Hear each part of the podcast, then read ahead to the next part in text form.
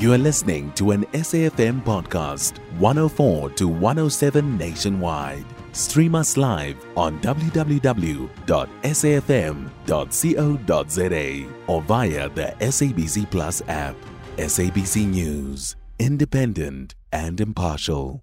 The Border Management Authority Commissioner, Michael Masiapato, will host the Zimbabwean, his Zimbabwean counterpart during a bilateral visit to South Africa today.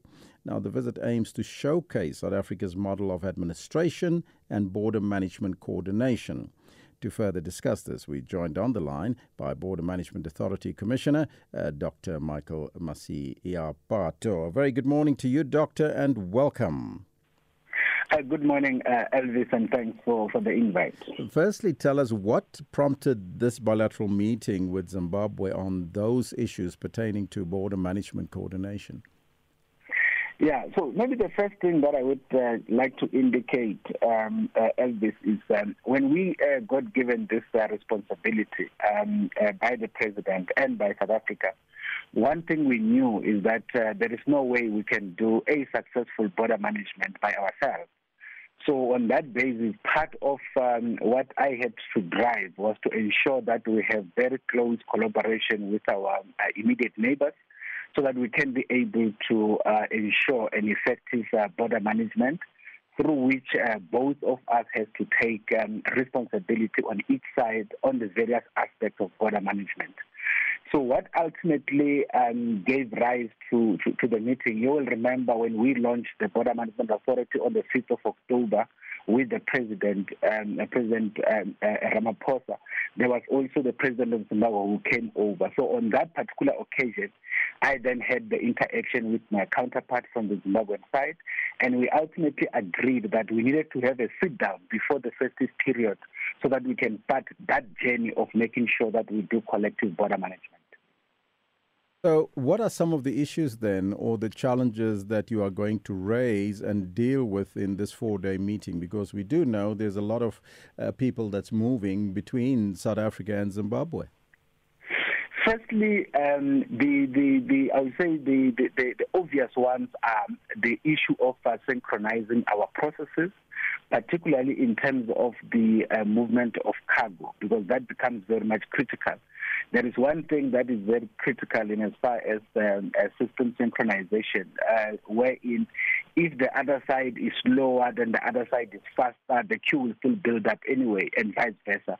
So that is the, the, the, the basic obvious one.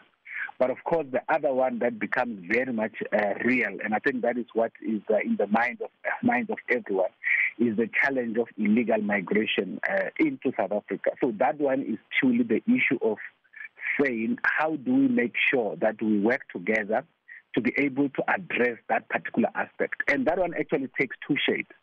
The first one is uh, those that still come through the port whilst not having the requisite documentation and we should be able to collectively address that. But the most difficult one is the one relating to people avoiding the port and going into the borderline. We have people who risk their lives and try to cross the Limpopo River through boats and all of those issues.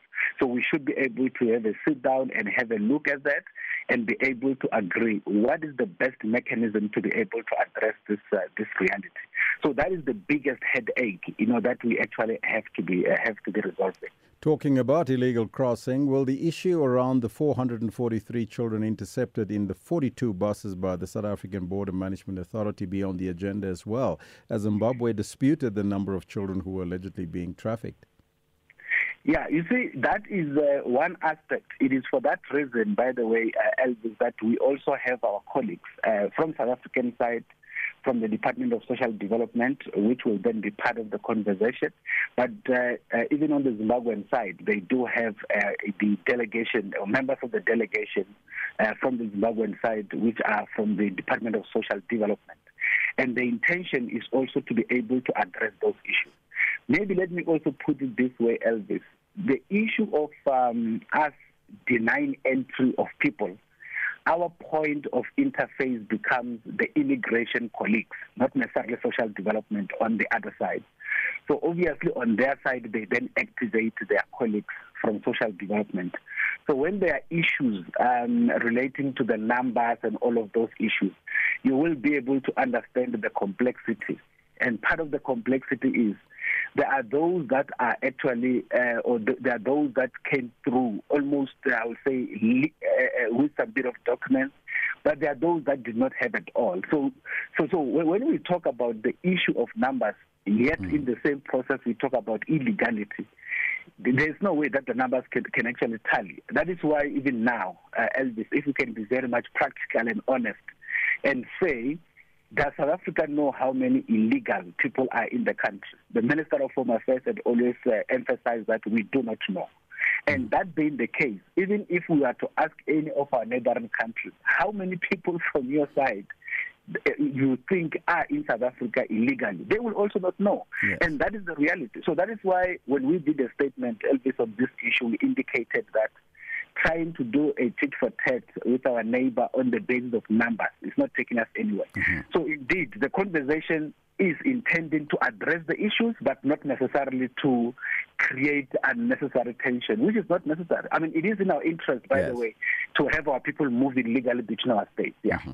I thank you so much, Doctor. That was Border Management Authority Commissioner Dr. Michael Masia Pato. You can find SAFM Current Affairs on 104 to 107 nationwide.